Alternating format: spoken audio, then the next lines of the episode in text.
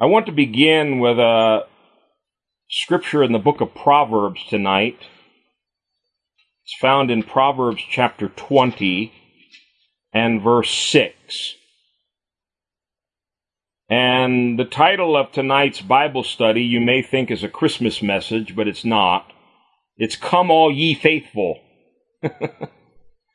Come All Ye Faithful. And here in Proverbs 20, verse 6, we read, Many a man claims to have unfailing love, but a faithful man who can find? Many a man claims to have unfailing love, but a faithful man who can find? You know, there are many, many scriptures throughout the Bible about faithfulness. So many that talk about God's faithfulness. It's one of the outstanding qualities of God. He can be trusted. He can be counted on. He's trustworthy. He's faithful. And we find throughout the scriptures different men and women that were singled out and chosen and used by God in very special ways, and very often the common denominator we see when we really look at their character is that they were faithful. And there are a couple things about this scripture that really captured my attention. First of all, you'll notice there's a discrepancy or sort of a contradiction between what we often think about ourselves and what the reality is. And it even goes beyond that. It says, many claim to have unfailing love, but a faithful man who can find. And that word that's translated here, claims, it, it's an interesting word. I was studying it earlier today and every meaning of the word is to vocalize. It, it, it literally means to cry, to call, or to proclaim. So, in other words, the idea is many people go around proclaiming that they're faithful, that they have unfailing love, that they have this, that, or the other. But there seems to be a big difference between what we often claim or think to be true about ourselves and what is actually true. And of course, God is not interested in what we claim. He's interested in what the reality of your life and my life is. And it's interesting. Uh, there are a number of scriptures that speak about this. I'm just going to take you to one uh, passage where we find this three times just in a couple of verses. It's found in First John chapter 1.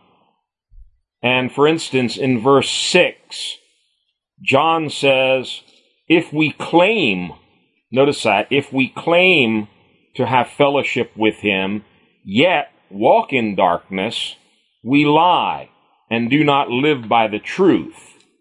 I want you to notice in each one of these three scriptures, we have this same kind of a discrepancy between what's being claimed and what the reality is. If we claim to have fellowship with God, yet walk in darkness, we lie and do not live by the truth. And in the same chapter, verse 8, 1 John 1, verse 8, if we claim to be without sin, we deceive ourselves, and the truth is not in us. So apparently, it's fairly common and quite probable that you and I are going to be making these kinds of claims, but we need to be careful that what we're claiming and the reality are one and the same. And finally, in verse 10, he uses this same expression. If we claim we have not sinned, we make him out to be a liar, and his word has no place in our lives. So, obviously, it should be of some concern to all of us that we go beyond just what we claim as our spiritual life or our ministry or whatever and take a closer look at our life.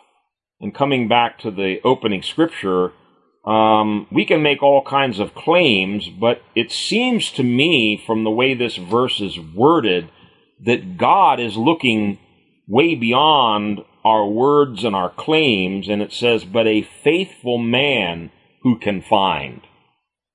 And implied in that word find is something that's being looked for. And I would maintain that throughout the scriptures, God has been looking for faithful men and faithful women. And on the same thought of what we claim, Jesus also made many claims. And it's often been said that if you look at all the claims of Christ, who he claimed to be, either he was a lunatic, completely deluded and out of his mind, making all these wild claims, excuse me, making all these wild claims that he was one with God, that he was the creator, and all these things, or he really is who he claimed to be. And in John 8, we'll just look quickly at two places where he speaks to this very fact that what he was claiming about himself was indeed the truth.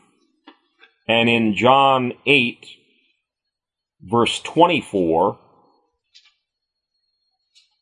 Jesus says, I told you that you would die in your sins. If you do not believe that I am the one I claim to be, you will indeed die in your sins. Notice he was very much aware of the claims he was making about himself. And if you do not believe that I am the one I claim to be, you will indeed die in your sins. He claimed to be the way, the truth, and the life. He claimed to be the resurrection and the life. He claimed to be the very Son of God. And later in this chapter, he makes one of the most amazing claims of all. He says, Before Abraham was, I am.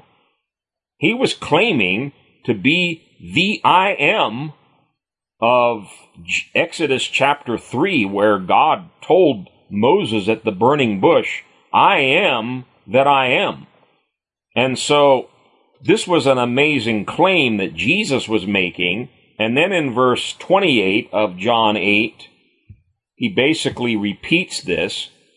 Jesus said, When you have lifted up the Son of Man, then you will know that I am the one I claim to be and that I do nothing on my own, but speak just what the Father has taught me. And, you know, over the years, uh, almost 40 to be exact, that I've been walking with the Lord, or trying to at least, um, I've seen many, many people claim many things. Um, people that have come with great claims about their spirituality, their ministry, and so forth and so on. And sadly, many times the claims didn't line up with the reality. And this is something that causes me to search my own life and my own heart and ask God, am I really the person I claim to be?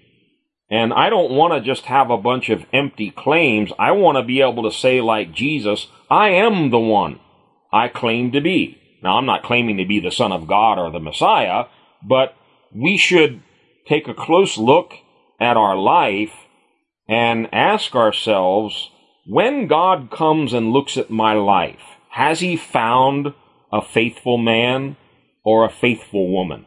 And again, let me read the opening verse. Many a man claims to have unfailing love, but a faithful man who can find. So God is looking for faithful people. And I find very often uh, in churches, everybody wants a big ministry. They don't want a little ministry. They want a big ministry. They want big responsibilities. They want big titles. They want to be up front on the stage under the lights. They want to be uh, well known. They want to be famous and prominent and all this stuff.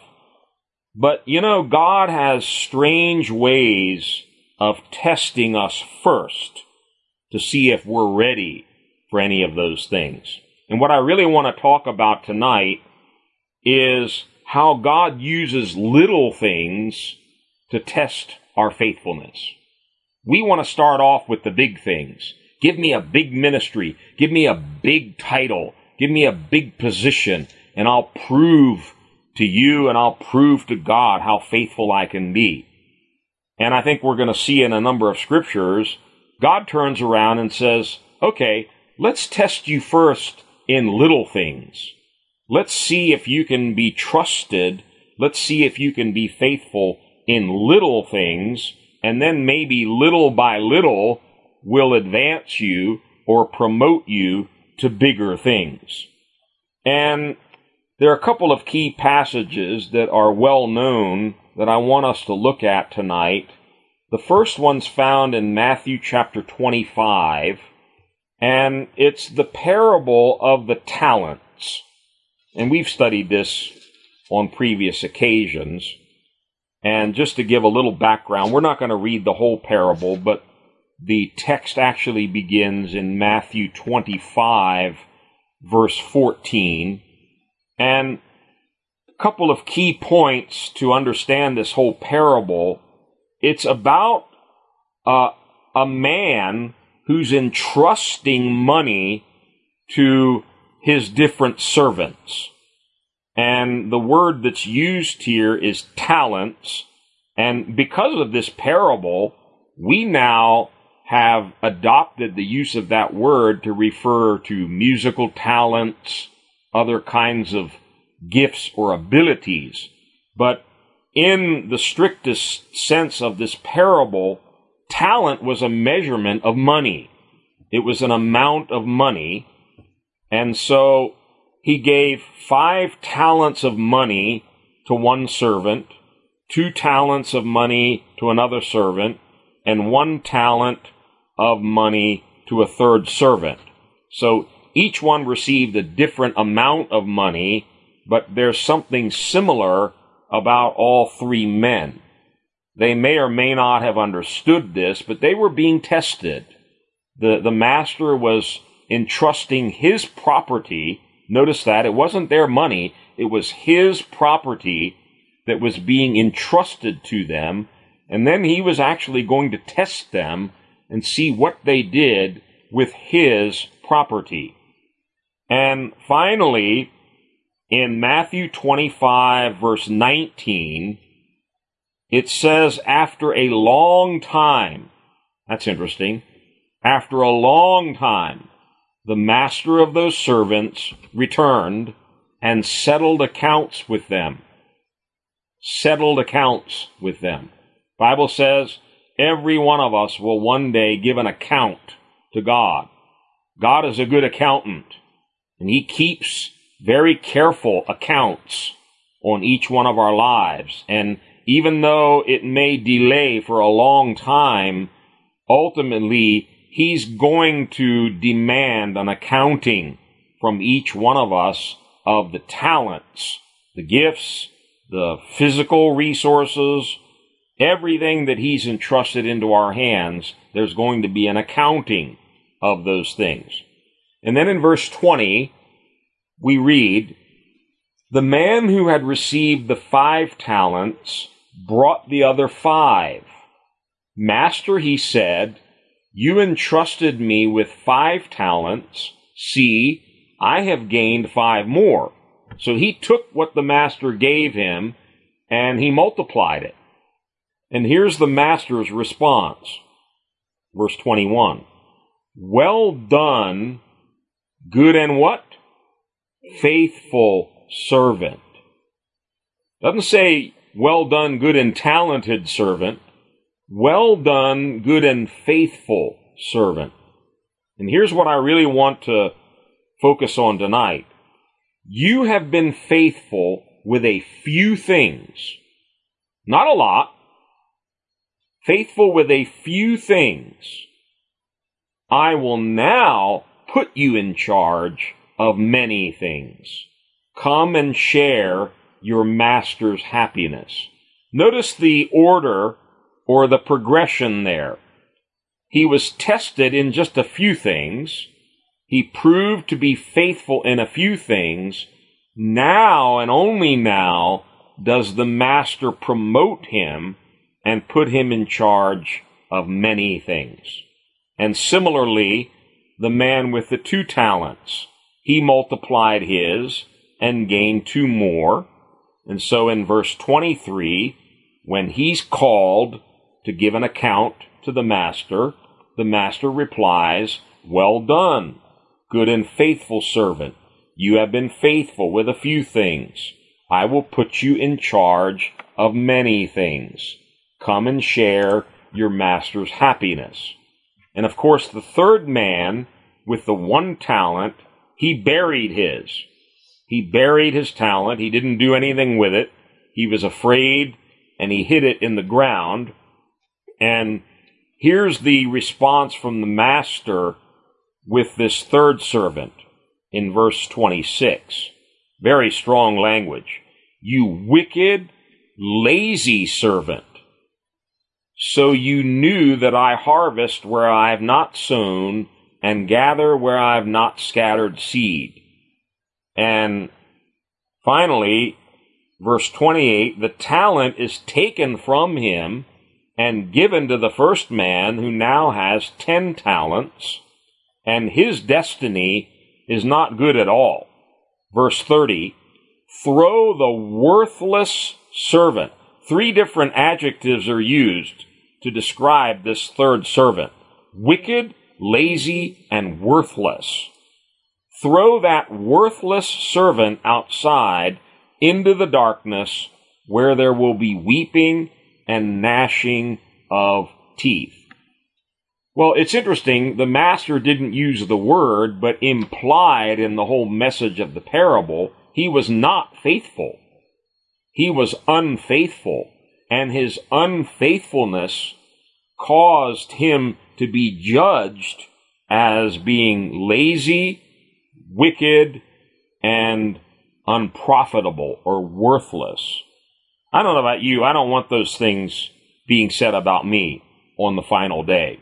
And whatever adjustments, whatever changes I need to be making in my life, I want to hear those words, good and faithful servant.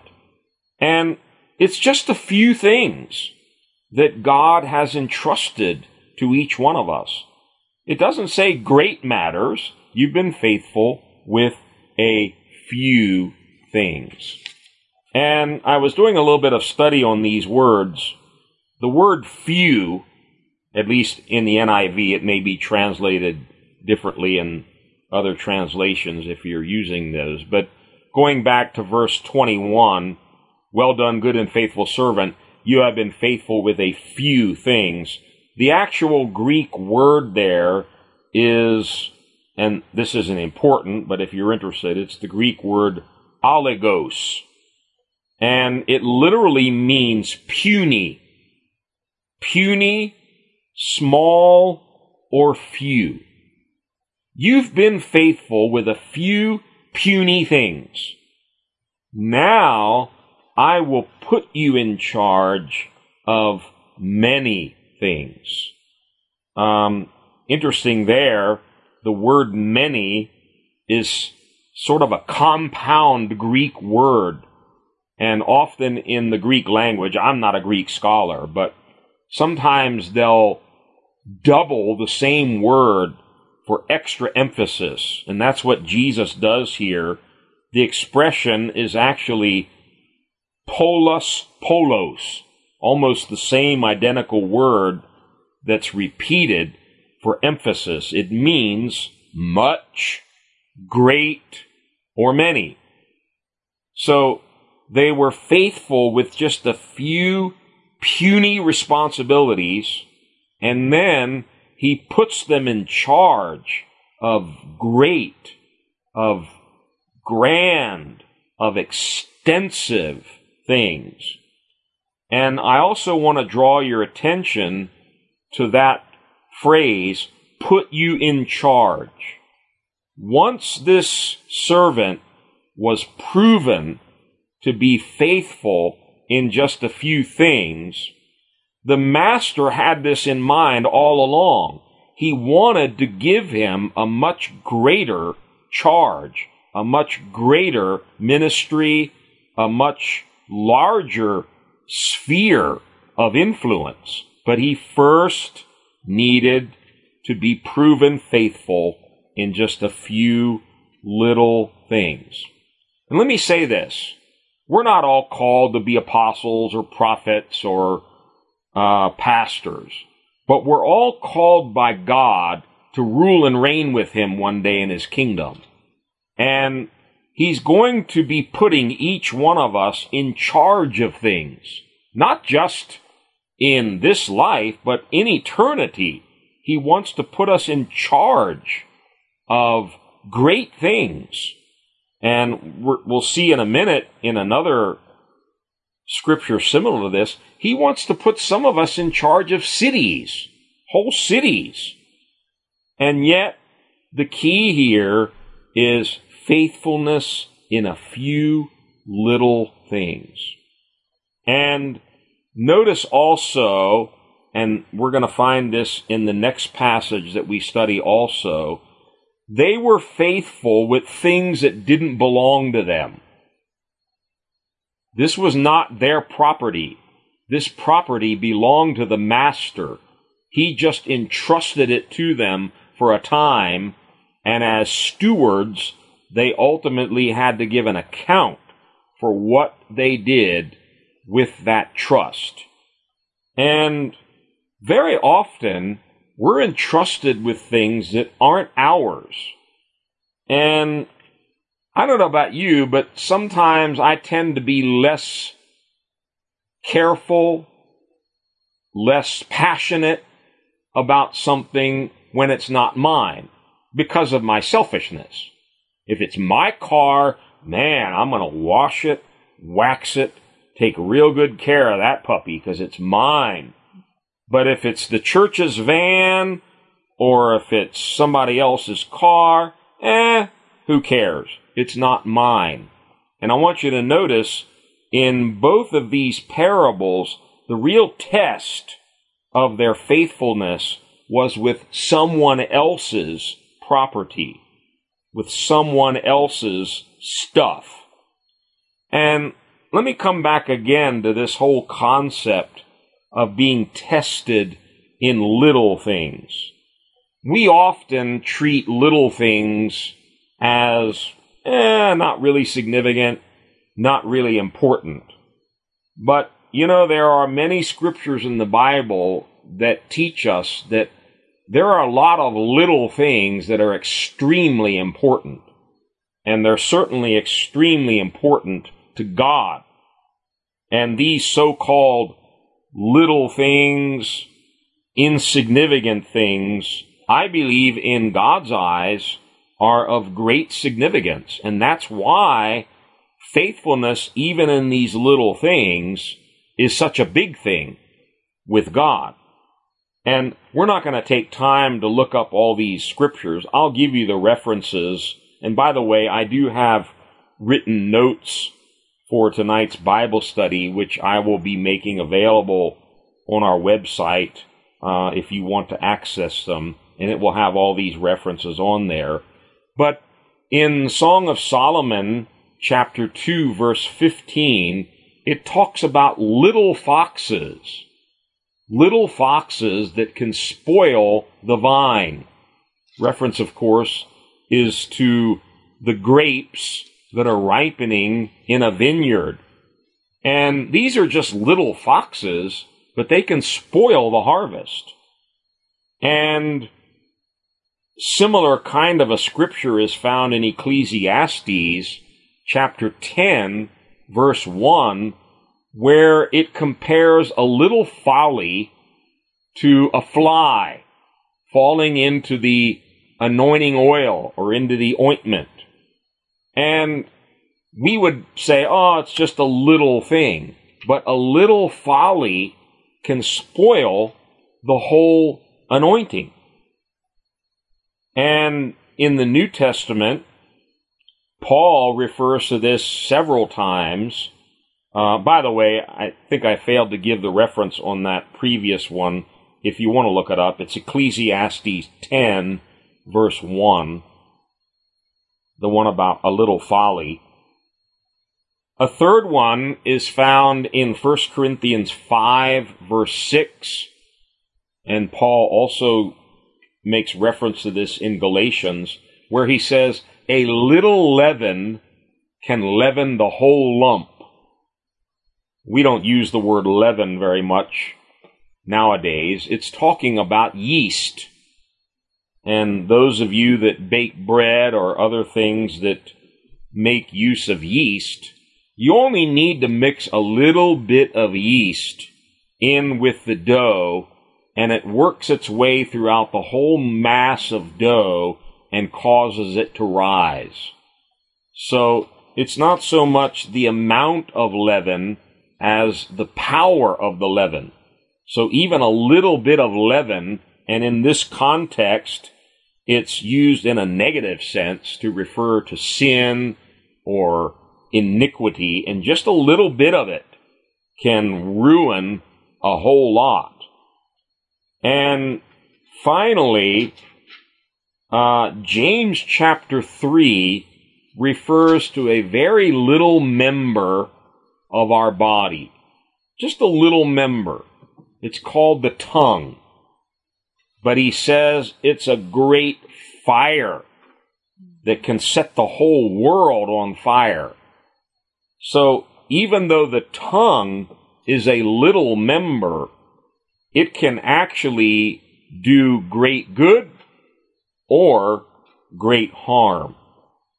So in just these few references, and there are many, many more, we see the importance of little things. And coming back to this first parable in Matthew 25, these servants were being tested with a few things.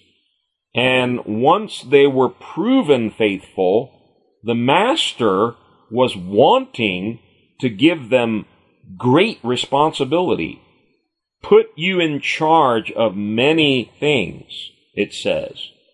And you can look throughout scripture and find example after example. Moses, we're told, he was a man who was faithful, a faithful man. And I do want to take you to another interesting scripture that shows the importance of faithfulness before we are entrusted with responsibility. And it's found in the book of Nehemiah, chapter 7. And you'll remember Nehemiah was charged with the responsibility of rebuilding all of the walls in Jerusalem that had been broken and burned down when Nebuchadnezzar and the Babylonians raided the city. And in Nehemiah 7, verses 1 and 2, Nehemiah says, After the wall had been rebuilt, and I had set the doors in place, the gatekeepers and the singers and the Levites were appointed. I put in charge of Jerusalem. Notice that. Here's a man who's now being put in charge of the whole city. I put in charge of Jerusalem my brother Hanani, along with Hananiah, the commander of the citadel, because. Now just pause there for a minute. There's a reason why he's putting these men in charge. Because, and the NIV says, because he was a man of integrity and feared God more than most men do. The uh, King James says, because he was a faithful man and feared God above many. Here again, we see a, a sequence, a certain process. This man had already been proven to be a man of integrity, a faithful man who feared God more than anyone else, and therefore he was put in charge of something great. He was given great responsibility, put in charge of Jerusalem. And I'd like to suggest, and I think we'll see this more even in the next parable, I'd like to suggest that there are two areas where God tests us before he begins to promote us, before he begins to advance us to greater responsibilities, to greater ministries. And anyone listening to this message tonight, let me be very clear. God wants to advance each one of us. I believe without any doubt in my mind, He has far greater responsibilities for each one of us than what any of us have yet attained to. He has far greater things in our future than anything we've ever done before. But there are two areas where He's going to be checking us, testing us to see if we are faithful. And as He sees that we are men and women of integrity, that we fear God, that we can be trusted, i.e., that we are faithful, then he can begin to advance us. Here are the two areas. We've already touched on them, but I just want to summarize this clearly. The first area is how are we with someone else's property or someone else's ministry? I'm going to let that sink in for a minute. Oh, if it's my ministry, man, I'll be faithful. If it's my property, you better believe I'm going to take good care of it. But what about someone else's? How careful are we with equipment or a car or furniture? I mean, let's be very practical here. How careful am I with stuff that belongs to somebody else. And over the years, I've been amazed, and I don't mean to sound critical, but I've been amazed at the attitudes of some Christians when they come into the house of God, when they come into the church. It's like, oh, this is just church. I can spill coffee on the carpet and I can trash the equipment and and I can leave the place looking like a mess and, you know, who cares? It's just the church. But then when I go home, boy, you better not mess with my couch. You better not spill something on my carpet or I'll deal with you. The reverse should be the, tr- the, the, the case. How careful am I with things that belong to someone else?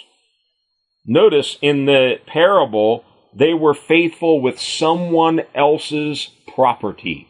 The master entrusted his property into their hands.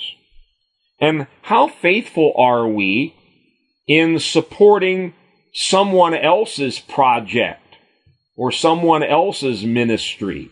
Oh, if it's my project, boy, I'll be all passionate and excited and gung ho but if it's someone else's project, then eh, I'm not really too passionate. I'm really not too excited about it. And you know, it's sad that over the years I've seen this operate many times where maybe the church has a project. It's an evangelistic outreach. Maybe it's showing an evangelistic film or whatever. You can fill in the blanks. But if it's not my idea, eh, I don't know. I'm probably not going to be too excited. And I don't really put much effort into it because it's not my idea. And you know, God uses this to show up in our character areas of selfishness that need to be taken to the cross. If, if, if I only get excited about my own plan, my own project, my own ministry, then my motives are probably selfish in nature. And so this is an area where the master will test us. How faithful am I with someone else's property? How faithful am I with someone else's ministry or project or idea? The second area, how faithful are we in little things? Or at least things in our mind that we judge to be little or small matters. And again, they may seem small to us, but they may be very important to God. They may be very big deals with God.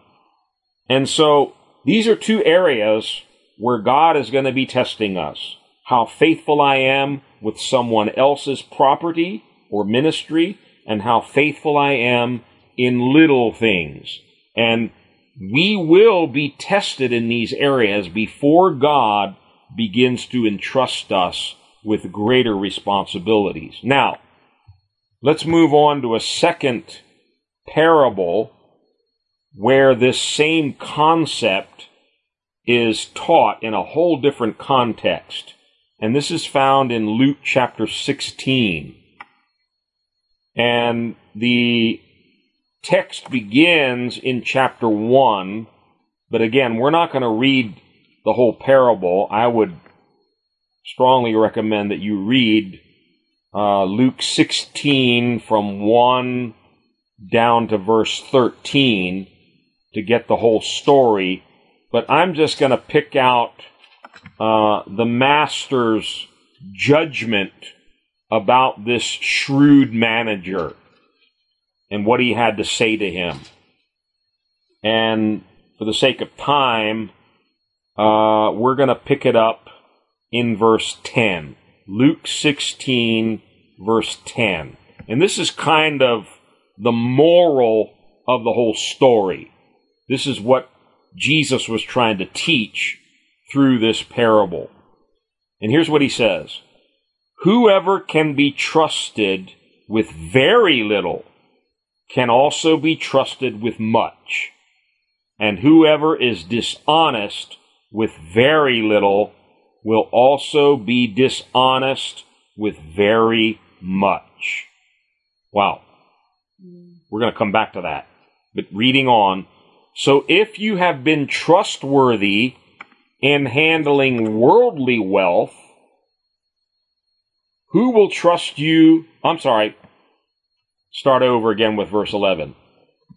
So if you have not been trustworthy in handling worldly wealth, who will trust you with true riches? And if you have not been trustworthy, here it comes, with someone else's property, who will give you property of your own? No servant can serve two masters. Either he will hate the one and love the other, or he will be devoted to the one and despise the other. You cannot serve both God and money. Now, let's go back to verse 10. Whoever can be trusted, that's the whole concept of faithfulness. You can be trusted with something. Something can be entrusted into your hands, into your care. Whoever can be trusted, and Jesus used a different word here, very little. This is even smaller than what we were talking about in the previous parable, and he uses a different Greek word here, which means the least or the smallest. Whoever can be trusted with the least little thing with the smallest thing can also be trusted with much. And let me stop there for a minute. What I'm learning, and trust me, I'm still learning on this. What I'm learning from this passage is we often think what really matters is how big the thing is. That's not the case. It's not how big the matter is. It's our character. And whether it's a very little thing or a very big thing, it really shouldn't matter. Because a faithful man, a faithful woman, can be trusted with both. Whoever can be trusted with very little can be trusted with much. Because a faithful man or a faithful woman, they have integrity. And whether it's a little thing or a big thing, it's all extremely important to them because it's a matter of character. I remember years ago a young man who was living with us, and he eventually entered full time ministry. And some of you on this call would know who I'm talking about if I gave his name. And I'll go ahead and give his name. Brother Ronnie Bullock. He's still serving the Lord today. And when he was living with us, he first came to stay with us, and without anybody even asking him to do it, he got a hold of a broom and he decided he was going to clean the whole back porch of the place where we were living then. And I mean, he swept and swept and swept, and every particle of dust was removed from that porch. And I remember going out there and seeing him just working and working to clean this porch. And I said, Ronnie, that's clean enough. I mean, come on, man. That's good. And he looked at me and he said, I'm doing this for the Lord. Man, I felt so convicted. I realized, wow, I need that kind of a character. I need that kind of a revelation. That whether I'm sweeping a back porch or preaching to 25,000 people in an evangelistic campaign, it really doesn't matter because it's a heart issue. Let me read this again. Whoever can be trusted with very little, a tiny little thing, can also be. It doesn't say he will be, he can be trusted with much. And here's the scary part. Whoever is dishonest with very little will also be dishonest with much. Works both ways. If we see that we're not real careful, we're not real trustworthy in little things, we better deal with that because someday it's going to blow up and affect a big matter, a big thing and not a little thing. If we'll cheat on 10 cents, we might one day cheat with $10 million. And if we'll tell a little white lie about something that's seemingly insignificant, we may, lo- we may one day lie about great matters. So our human perspective is to differentiate between little things and big things. Jesus here is teaching us it really doesn't matter. It's a matter of character. And when you have a, a faithful character, it'll operate in little things and big things. And when you have a dishonest or an unfaithful character, it'll operate both in little things and in big things. Um, I know Brother David, who's on the phone tonight, he can remember this example from years ago. There was another brother that worked with us in the ministry, and he had gone out and gotten a part time job at a drugstore. And his job was to count all the money in the cash register at the end of the day and tabulate all the money and make sure it matched the total number of receipts that had been entered into the cash register. And then he was to close uh, the store for the night. Well, the very first night that he was left in charge of the store, he counted up all the money in the cash register and it came out to be, I think if my memory serves me, $20 more than what was supposed to be in there. Hmm. What would you do? Well, if I'm $20 off, it doesn't look real good to the boss on my first day. Maybe I didn't give the right change to somebody, or I forgot to enter the amount correctly in the cash register. Could have been any number of things. So maybe I better just pocket the $20 bill and we'll call it even. I think that's what most people would have done.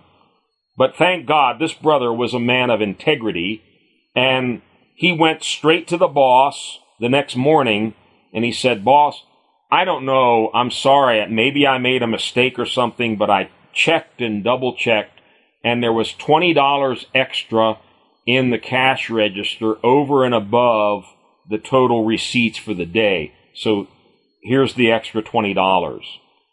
The boss got a big smile on his face. He shook that young man's hand and he says, Congratulations. You passed the test. You're getting a raise. The boss had put the extra $20 in there, kind of like Joseph putting the extra silver in the sacks of his brother, he deliberately put that extra $20 in there just to test this young man to see if he was going to be honest with money. And because he could be trusted with $20, he was given much greater responsibilities immediately, and he even got a raise. First day of work, he got a raise on his new job.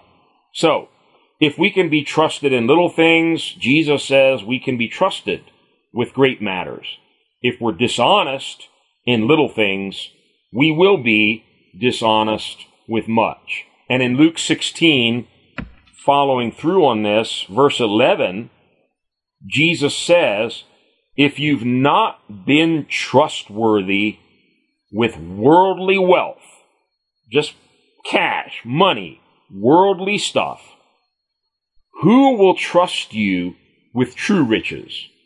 You see, money and wealth is not the true riches. There are true riches in the kingdom of God which are eternal. And God is testing us now, even in these worldly small things, to see if He can trust us with the true riches.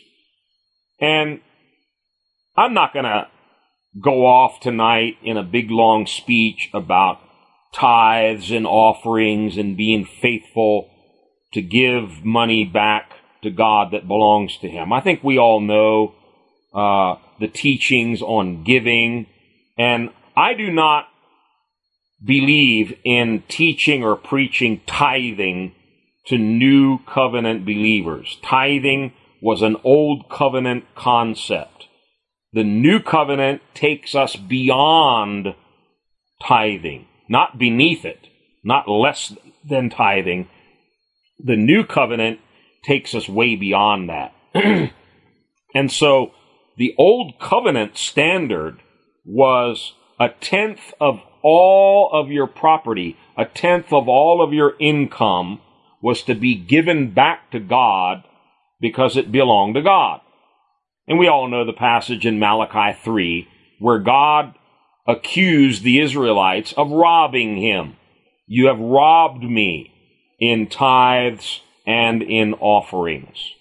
So, if the new covenant believer is now being tested, not to see if he'll pay tithes, but to see if by the Spirit of God and the law of the Spirit, He can even move beyond that in generous giving.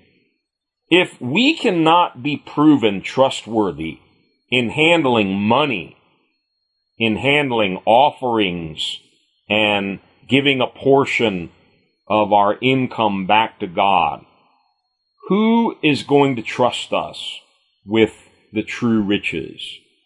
And some people think, ah, this isn't a big deal. God doesn't really care what I'm doing with my money. Oh, really? I would study this verse carefully because how we handle worldly money dictates what true riches are going to be entrusted to us. And in verse 12 of Luke 16, we come across this same phrase again.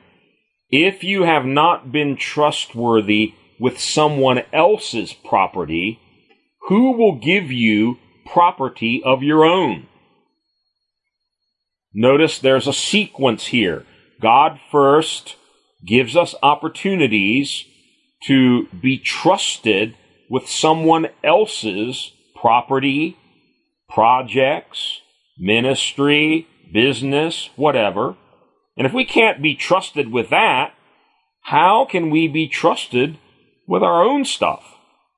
If we can't be trustworthy with someone else's property, who will give you property of your own? And sometimes we play games in our mind and we say, well, one day when I have my own ministry or my own church or my own house or my own this, that, or the other, then I'll be more careful. But this isn't my stuff, so it really doesn't matter. It's revealing something about our character. And this is what I want to try to bring out tonight as a key point in this whole Bible study. Going back to the very beginning, many claim to have unfailing love, but a faithful man who can find and my experience is God, in His mercy, uses these two areas little things and other people's property. And how faithful am I in those two areas? And God, in His mercy, will engineer situations where He gives us little things to do. He trusts us with little responsibilities, and He may put us in charge of someone else's property, business, or ministry. And then He stands back and waits to see how faithful we are going to be. Am I faithful with little things? Or am I just waiting for the big thing? And then I'll prove to the world how faithful I can be. Am I waiting until I have my own ministry and my own stuff to be faithful and diligent and careful? Or am I understanding right now God is testing my character to see if I can prove myself faithful? You know,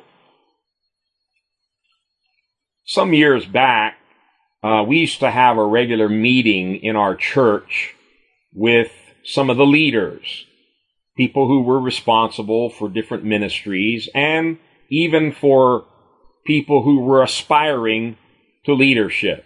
They wanted to be more involved in the church. They wanted, you know, to have some kind of leadership responsibility in the church. So we would meet from time to time and talk about leadership and look at different scriptures and and even on a very practical level, we would try to assign different responsibilities to some of these different ones.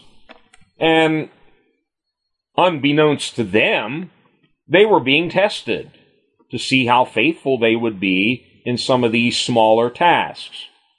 And I'll never forget one of these meetings, we were talking about the ministry of visiting people who were sick. It's an important ministry. Um, the New Testament addresses that in a number of places. And so we were talking about, you know, having different ones be responsible to visit those folks in the church who were sick that particular week. And I'll never forget one individual spoke right up and said, Oh, no, no, no, I'm not called to that. I thought, hmm, not called to that. No, I'm not called to that. And in so many words, what they were saying is, I'm called to be behind the pulpit. I'm called to preach. I'm called to be up front with a, you know, a dynamic public ministry. I'm not called to visit the sick. Sadly, that individual eventually not only left the church, but caused great confusion in the church, divided our church, and took a number of families with them. And Pastor Quasey knows who I'm talking about. I'm not going to mention names, but he recently met this individual, and they are not even living a Christian life now, not even going to church. So, you know, we can have all these grand aspirations. Oh, I'm called to preach. I'm called to prophesy. I'm called to be a, a mighty worship leader or have an international TV ministry. Well, that's great. Why don't we start with visiting the sick?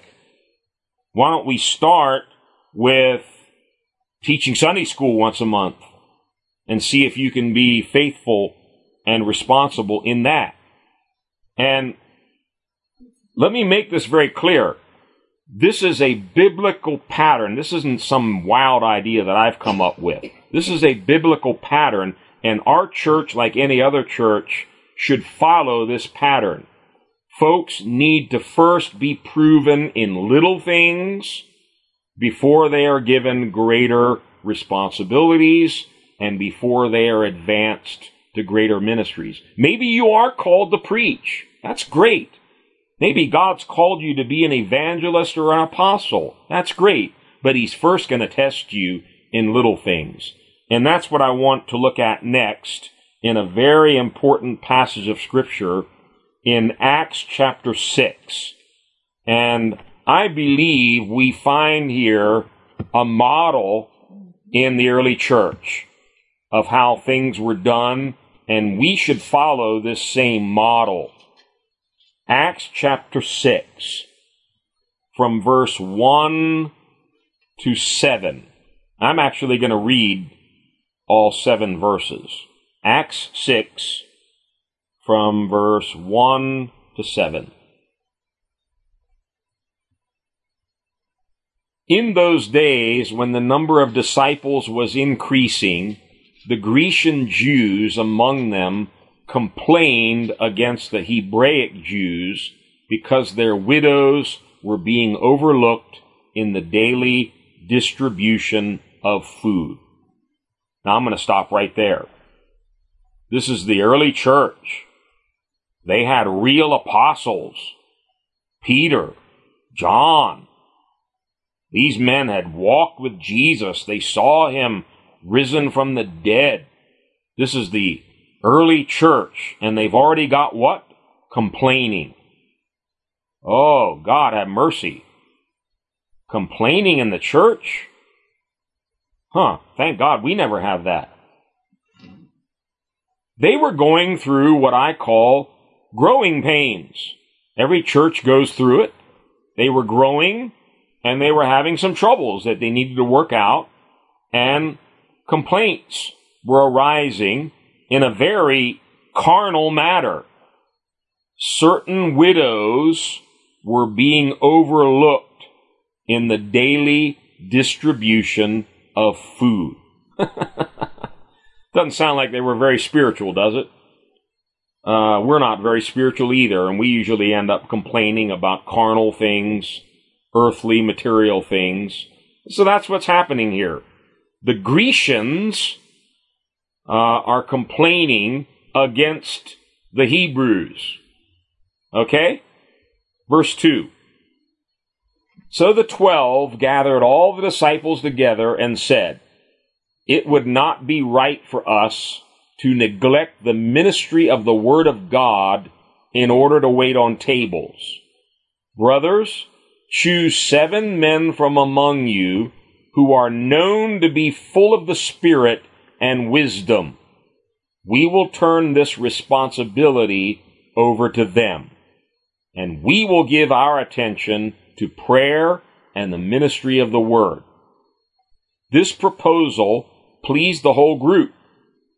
They chose Stephen, a man full of faith and of the Holy Spirit, also Philip, Prochorus, Nicanor, Timon, Parmenas, and Nicholas from Antioch, a convert to Judaism.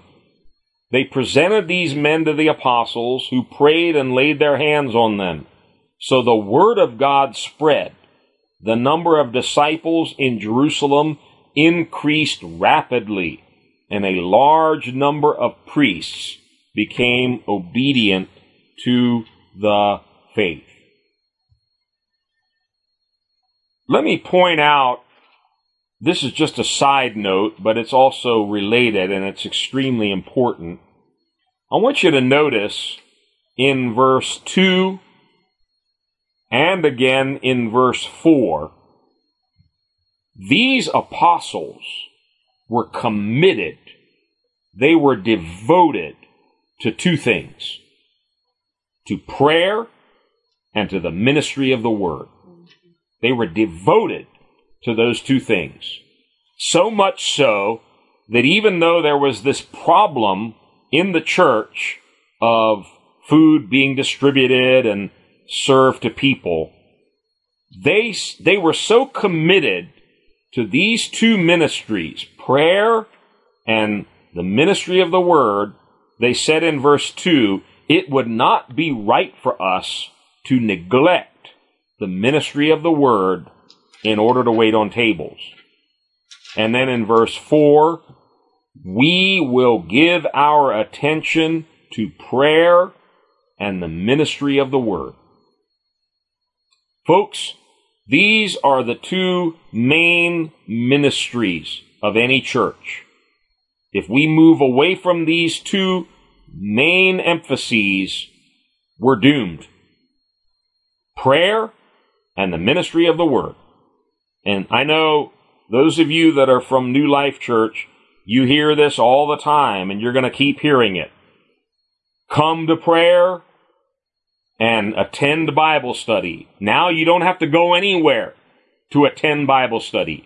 All you need to do is dial your telephone, get on your mobile phone, or log into the internet.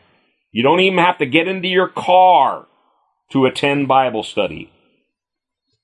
And even if you're working on Wednesday nights, you don't need to miss Bible study because it's all recorded. You can go back later and listen to it. No excuse. And yet, we still have many people that habitually miss church on Sunday, miss prayer meeting on Friday, and don't listen to the Bible studies on Wednesday. And I don't mean to sound harsh or mean tonight, but speaking from 40 years of experience, I'm going to say something, and if you want to throw stones, you can. Uh, they're not going to reach me, but maybe they'll come through the phone or the computer screen, but I don't think so. I'm going to make a very bold statement here. People who are not committed to prayer and to Bible study will never go very far in their spiritual life. Sorry if I'm making you mad, but I'm going to repeat it. People who are not committed. Let me add to that word devoted. People who are not committed and devoted to prayer and to Bible study will never go very far in their spiritual life, and they certainly will never go very far in any kind of meaningful ministry. We need this kind of commitment that these apostles had a commitment to prayer and to the Word of God. Oh, Pastor, I'm too tired. Oh, I'm too busy. I know. I'm busy. I'm tired. But you do what's important. And somehow we find time to eat. We find time to play. We find time to watch TV and do all the things we like to do. And here again, what God is trying to show us is this isn't a matter of time or busyness or how tired I am. It's a heart issue. God, give me a heart that's devoted to your word. God, give me a heart that is devoted to prayer, to worship, to seeking your face, to singing your praises. And let me ask you this question again, and you're the only one that can answer it. What is your commitment? These men were committed to prayer and they were committed to the Word of God. Now, let me continue and finish this quickly. They had this problem in the early church. They needed someone to help them wait on tables. Doesn't sound very glamorous. Doesn't sound like a big deal. This is really a small matter. Waiting on tables. But remember what we've been talking about tonight. God will test us first in two areas. Am I going to be faithful in small or so-called insignificant things? And can I be trusted with other people's property, business, or ministry? This wasn't their problem. Waiting on the tables of these Grecian Jews wasn't their problem. Wasn't their business. And furthermore, I'm called to preach. I'm called to be a, a mighty evangelist or a mighty prophet of the Lord. I can't waste my time waiting on tables. Well, notice in verse 3 here, even to wait on tables in the early church, certain qualifications were needed. Brothers, choose seven men from among you who are known to be full of the Spirit and wisdom. I like that. Known to be full of the Spirit and wisdom. And if you study the original Greek, it's the word for witness or testimony. In other words, find seven people from the church who have a proven track record. They have a proven testimony that they are full of the Holy Spirit and wisdom. And when you find seven people that meet those qualifications, turn this responsibility over to them. Remember the words we saw in those parables? Put them in charge. First have to be proven, then put them in charge. This scripture always amazes me. To wait on tables in the early church, you had to be full of the Holy Spirit. You had to be full of wisdom. Nowadays, in our churches, we can find anybody who's willing to do any, anything. Man, we'll put them in charge right away. Without even checking to see if they're full of the Holy Spirit if they're saved or what kind of a spiritual life they have. That's wrong. That's very wrong. We shouldn't be entrusting people with important ministries or responsibilities who haven't first proven themselves in so-called small things, like waiting on tables, or let me add to that list, small things like church attendance, Oh, God forbid. Is he going to preach about church attendance again? Yeah. Are you faithful in church attendance? Or do you come twice a month? Are you faithful in Bible study? Or is that not a real important matter? Are you faithful in prayer? Oh, too tired, too busy. When you're given the responsibility of picking up someone and bringing them to church, do you view that as a small matter or a very important matter?